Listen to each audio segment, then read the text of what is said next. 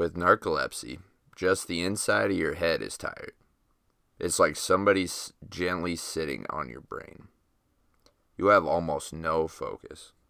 All you're thinking about is not falling asleep. Jimmy Kimmel.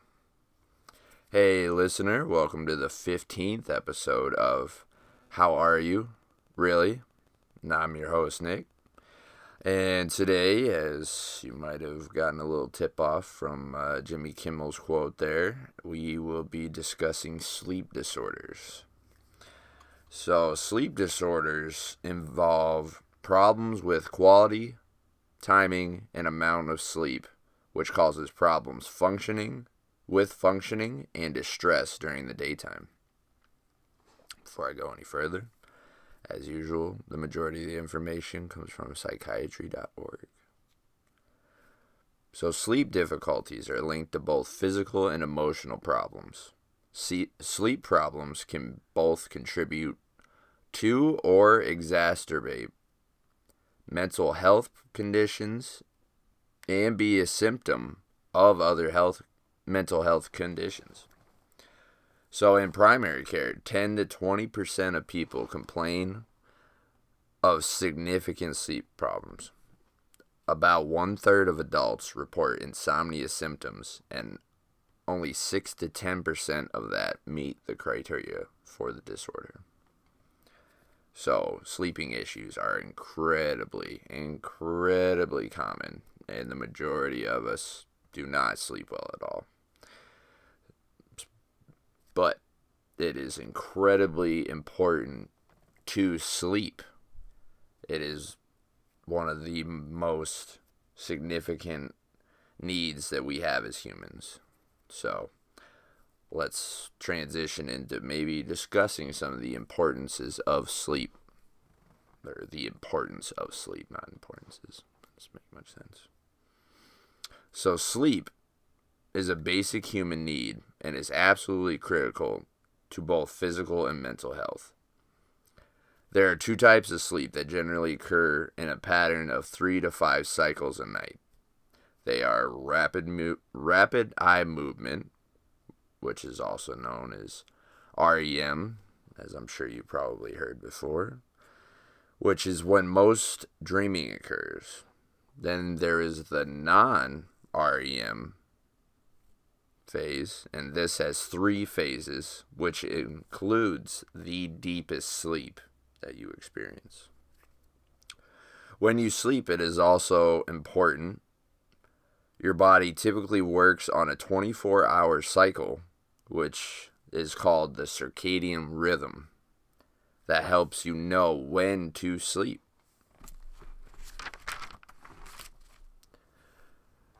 How much sleep we need depends on our age and varies from person to person. So most adults need about 7 to 9 hours of restful sleep each night, according to the National Sleep Foundation. Many of us do not get enough sleep, as I was mentioning a couple seconds ago. Nearly 30% of adults get less than 6 hours of sleep, and only about 30% of high school students get at least 8 hours of sleep on an average school night.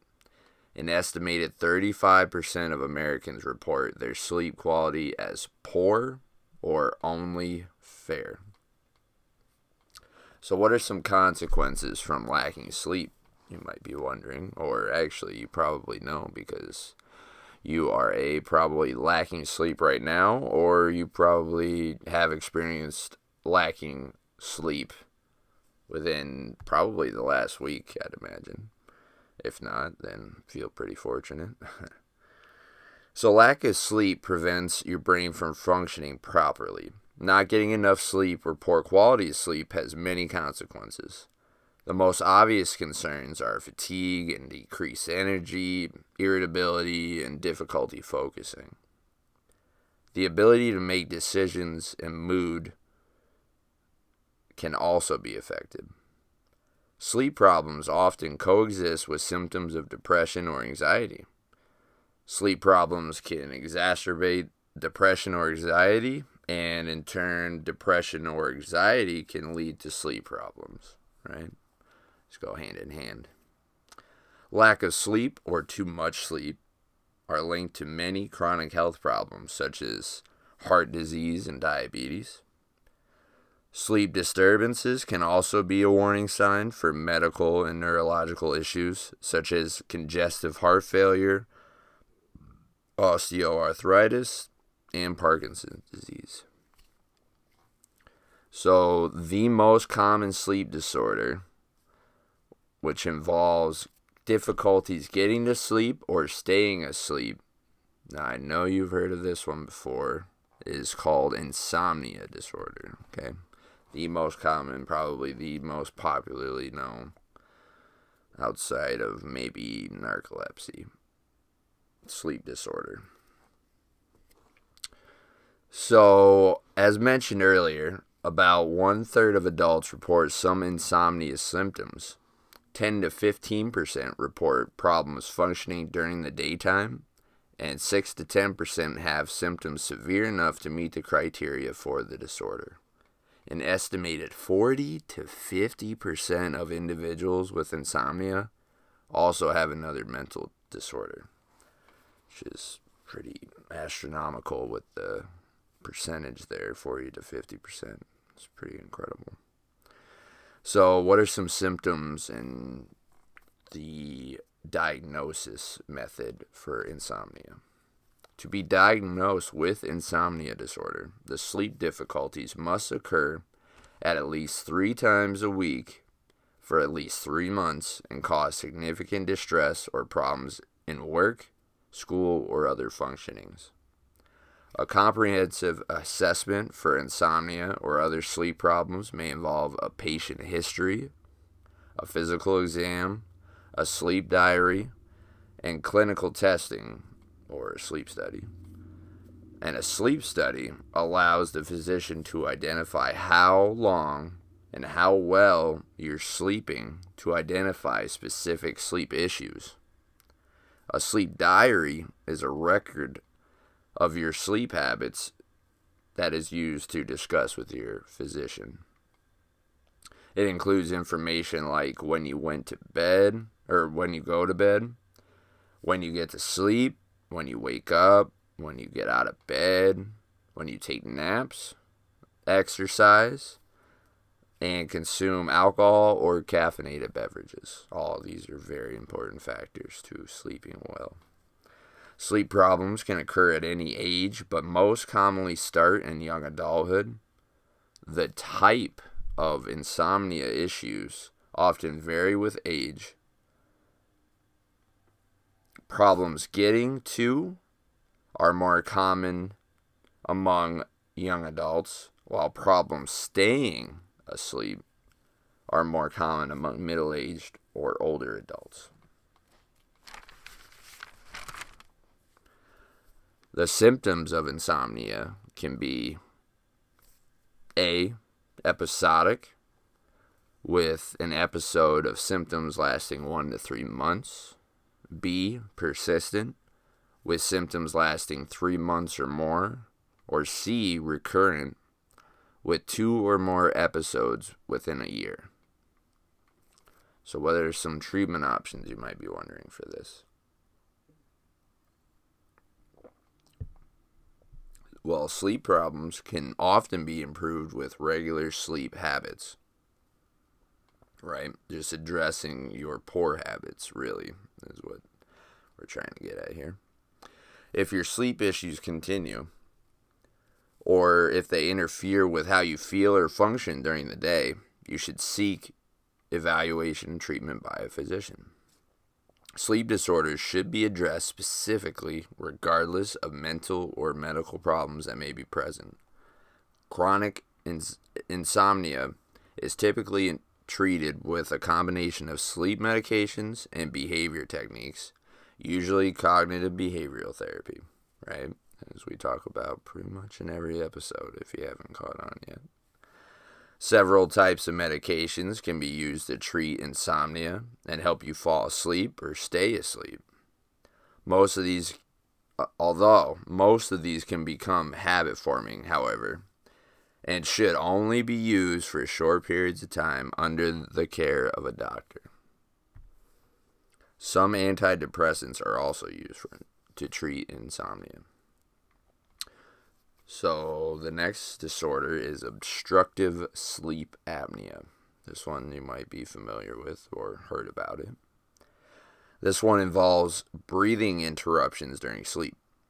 An individual with sleep apnea will have repeated episodes of breathing issues during sleep, causing snoring, snorting or gasping, or breathing pauses. This interrupted sleep causes daytime sleepiness and fatigue. Sleep apnea is diagnosed with a clinical sleep study. The sleep study, which is called a polysomnography, butchered that, involves monitoring the number of obstructive apneas, which is the absence of airflow, or hypopneas, butchered that too, reduction in airflow during sleep. Okay, so sleep apnea affects an estimated 2 to 15% of middle aged adults and more than 20% of, of older adults. Major risk factors for sleep apnea are obesity, male gender, and a family history of the affliction. So, lifestyle changes such as losing weight if needed or sleeping on your side can can improve sleep apnea. In some cases, a custom fit plastic mouthpiece can help keep airways open during sleep.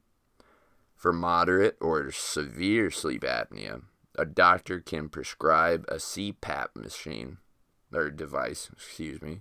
CPAP standing for continuous positive airway pressure.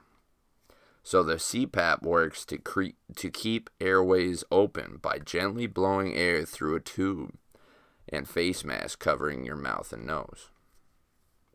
Okay.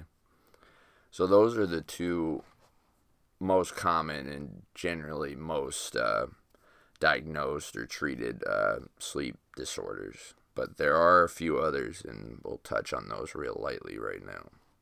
So the other ones are hypersomnolence disorder involves excessive sleepiness even when getting enough sleep and difficulty waking up so you may be confused not fully awake for a period of time on a pretty consistent basis narcolepsy which is another not exactly common but it is referenced quite a bit in uh, pop culture. Um, narcolepsy involves excessive daytime sleepiness or sleep attacks. You know, the people who uh, fall asleep. Uh, I don't think it's as uh, apparent as it used to be because of medication and stuff along those lines. But people who have sleep attacks combined with a sudden muscle weakness several times a week. So there's a group of breathing related sleep disorders in addition to sleep apnea, and they include central sleep apnea, sleep related hyperventilation, circadian rhythm sleep awake disorder, and then there's the parasomniacs, which is abnormal events or experiences during sleep. Non rapid eye movement, sleep arousal disorders, nightmare disorders, rapid eye movement, sleep behavior disorder, or restless leg syndrome, which is associated with aches and pains throughout the legs, which is relieved by movement of the leg, such as walking or kicking. So, sleepwalking and stuff like that. So, in conclusion, I figured it would be probably a good idea to maybe touch on some commonly utilized complementary health approaches that help with uh, some common sleep issues. So, if you don't want to necessarily go the medication route or something like that, maybe these would be um, some approaches that you could try on your own without, um, you know, being too much of a um, without being too much of a I don't know uh, a safety issue to yourself. You know, you can you can practice these on your own without necessarily, uh, well, most of them anyway. Let's just get into them. So the first one would be relaxation techniques. Okay, and those would be used before bedtime, and they would obviously benefit your sleeping issues. You could utilize melatonin. This one's a really good one. Uh, the supplements can be helpful for people with sleeping problems. Uh, the long term safety, though, has not been investigated really, but it is a good natural option. Um, our bodies naturally give off uh, or naturally have melatonin within them, so you're not introducing uh, any alien um, substances that way. Mind and body approaches, which is mindfulness or meditation practices, yoga, massage therapy, and, a- and a- acupuncture, excuse me, lack there is a lack of evidence to show their effectiveness, but these are all generally considered safe options. Herbs and dietary supplements, have not been shown to be effective for most sleeping disorders, but you can give them a shot if you feel like you don't want to take the medication route, like I suggested. Um, there's one called L-tryptophan and Kava. So these come with safety concerns. So be aware and be sure to discuss these alternatives with your physician before taking them. I believe I don't quite remember what those two were, but I think the kava might be a anti-anxiety uh, supplement from natural uh, natural herbs, I believe. But yeah, so just be sure to research that sort of stuff if you were to take that route. And then um, I figured it'd be a good idea to maybe suggest some healthy sleeping tips if you uh, may not have the best sleep routine. That's pretty big deal. Probably the main reason for why you aren't sleeping well. So here's some things to keep in mind and try to uh, utilize on a regular basis. So the first one would be to stick to a sleep schedule, same bedtime, wake up times, even on the weekends, which is big.